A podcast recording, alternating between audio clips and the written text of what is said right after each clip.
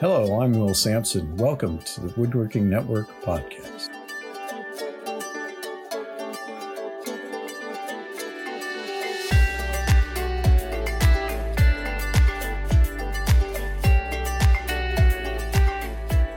Welcome to the Woodworking Network podcast, where we explore the business of woodworking and what it takes to succeed.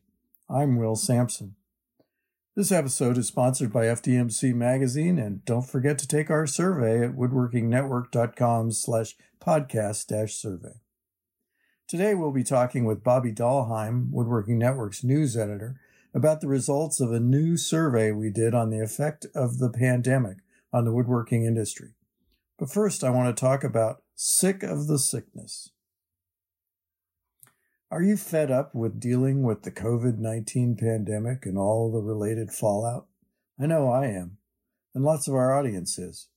When we first surveyed people in the woodworking industry last spring related to the impact of the coronavirus, we got more than 500 responses. We've followed up with more surveys, and responses have gone down each time to now just about a fourth of that.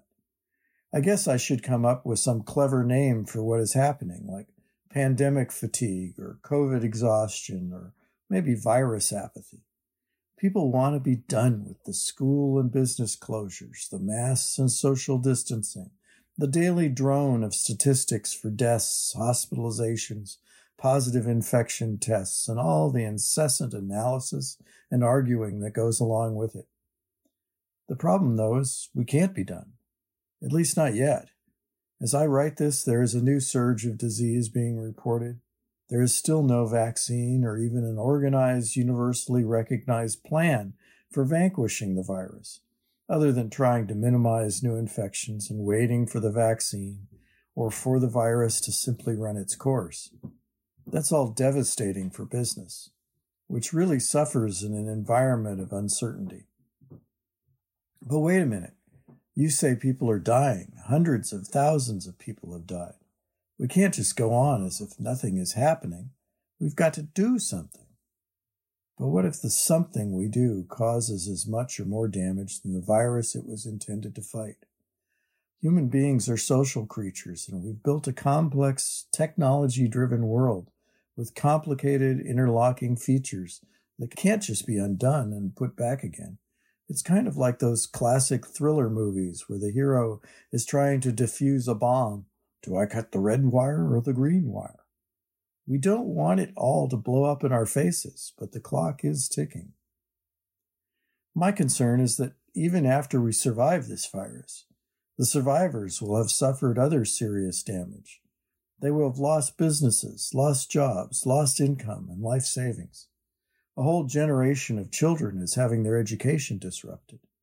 The way we look at communicable diseases has undergone a transformation, where we're now quarantining the well rather than the sick in an effort to limit spread of a disease that might show no symptoms while it spreads.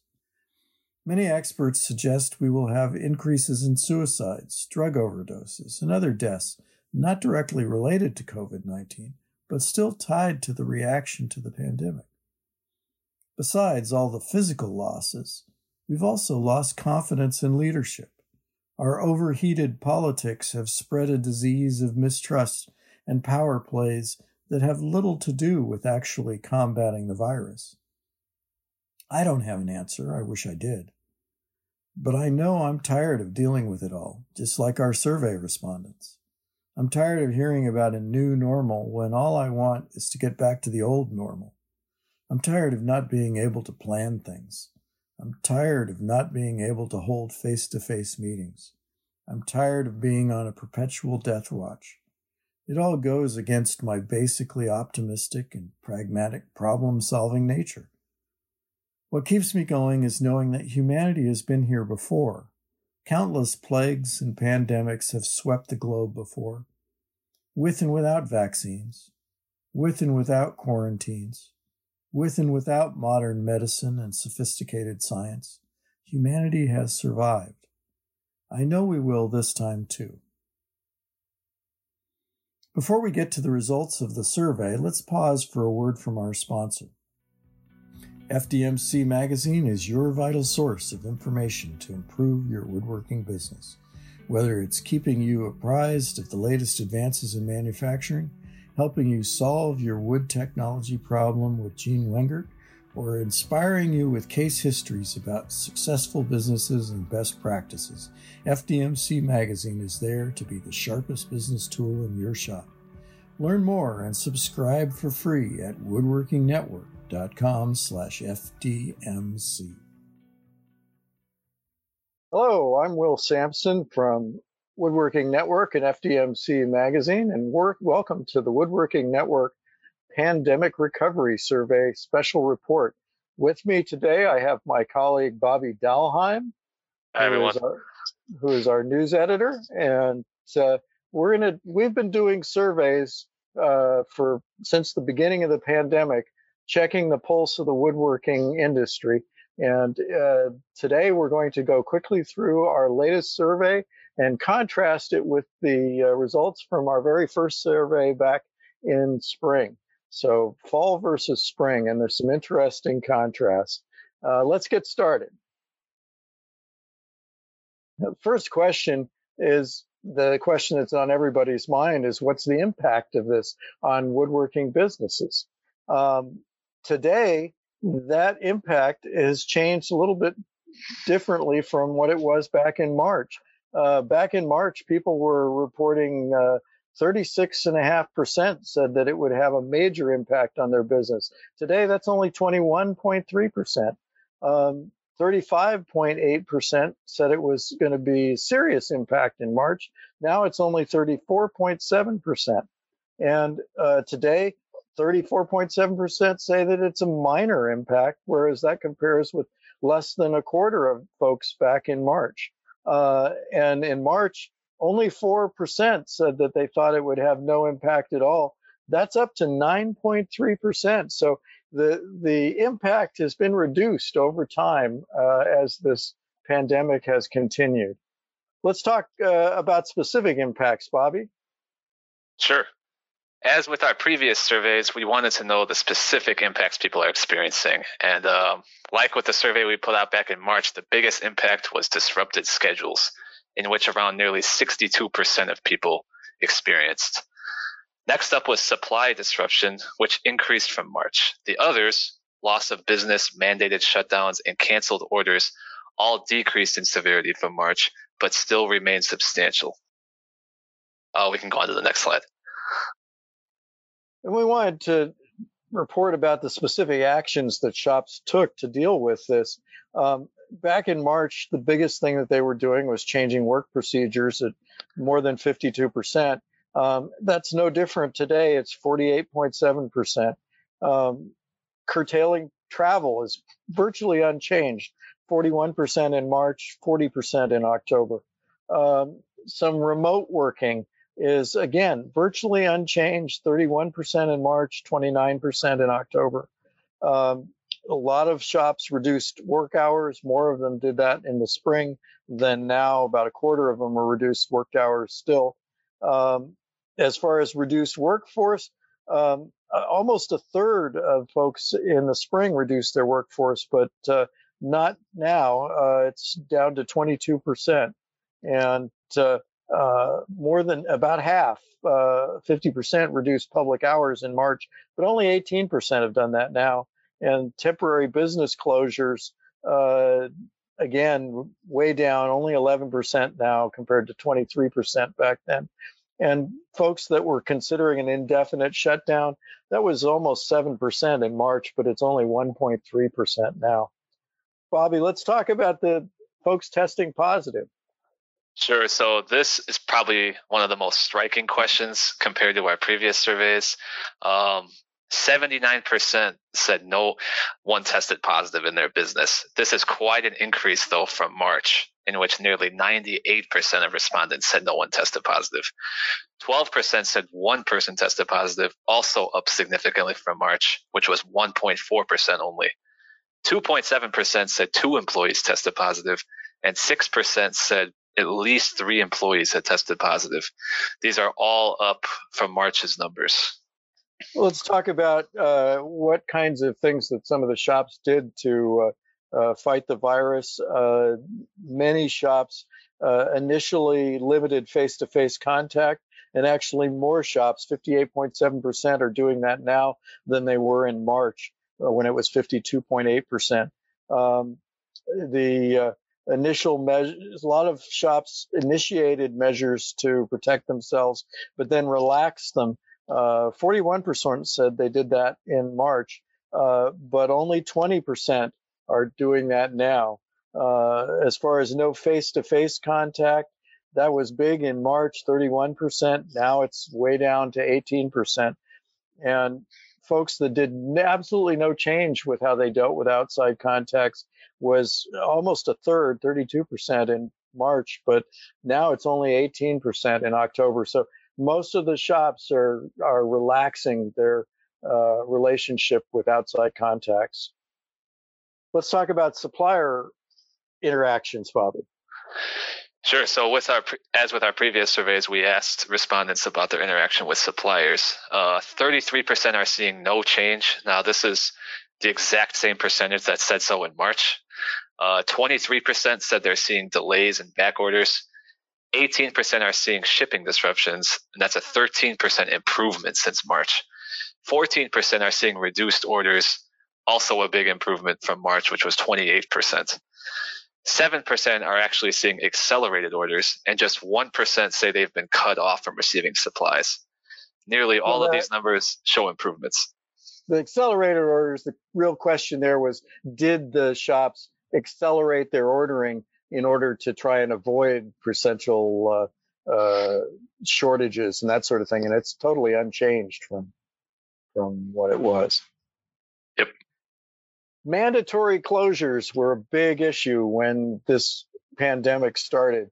Um, eh, but even in March, there was uh, about half of the, the our audience uh, in the survey, 47.2%, uh, said they didn't have a mandatory closure. And part of that was because some shops were designated by their states and the federal government as essential. Um, today, 70% of the shops don't have a mandatory closure. Um, but some that did have a closure are open now, uh, and that's 25%. And only 1.3% of the folks that were closed uh, earlier uh, are still closed. Uh, so, of the shops that had no closure, 2% today are now open, uh, continuing, and uh, another 1.3% uh, closed anyway, even though they had no mandatory closure, and they are still closed. Um, the going back to March, 8.9% said that they had to suffer a mandatory closure back then. So that's some some big changes there. So this is a question we couldn't get that much information on back in March, as the virus was still too new. Uh, we asked uh, shops how they're handling their employees. 71% said things are as usual and people are working with safety measures in place. 11% have ordered minor layoffs and another 11% have brought people back after minor layoffs. 7% have ordered major layoffs and this is an, a significant improvement from 32% back in March. 4% have brought back some employees after major layoffs, and 10% have brought back nearly all their employees after ordering major layoffs. One of the things that was not a factor way back in March was the uh, uh, paycheck protection uh, program, uh, a loan program designed to benefit uh, small businesses uh, affected by the pandemic. We wanted to know how many of our audience were taking advantage of that program. And it turns out that uh, 49.3% applied and were funded by the program, so nearly half. And uh, 4% applied but did not receive funding. Uh, a fairly sizable number, 38.7 uh, percent applied but did not uh, qualify or didn't found they didn't qualify and so didn't apply and then 8% didn't apply because they didn't hear about it in time. Uh, the next part of this program was whether you could get forgiveness for those loans. Um, Bobby, you want to talk about the numbers related to that? Sure. So 70% applied for full forgiveness. Um, much less, nearly 3% only applied for 50 to 75%. And just 1.4% applied for less than 50%. And that leaves around 26% who did not apply. This is really the big question that everybody has. What is your outlook looking forward, especially to 2021? Um, and our audience is pretty optimistic. Uh, 54.7% see a strong 2021. Uh, 27.3% are looking forward to a slow recovery in 2021. Only 16% see having to deal with reduced business in 2021 and uh, only 6% are really uncertain and really seeing negative effects going on into the new year. Uh, of those that considered a permanent shutdown, it's currently now only 2% are considering a permanent shutdown. That compares to almost 3%, 2.8% back in March. Um, and in March, it's interesting to contrast this a lot of only 62.6% thought that this pandemic would have only a short term impact.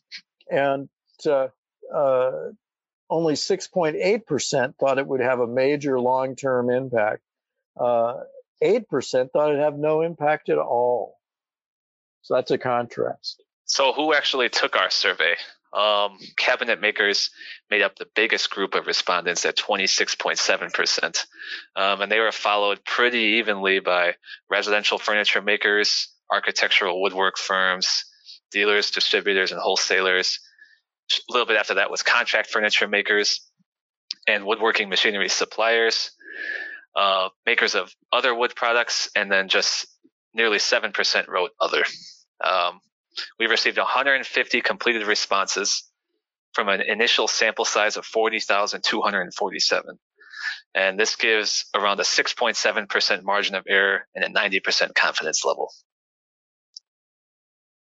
Yeah, we've had a bit of a drop off in the surveys. We had more than 500 responses back in March when we first did this, um, but that's to be expected. I think everybody's tired of this pandemic.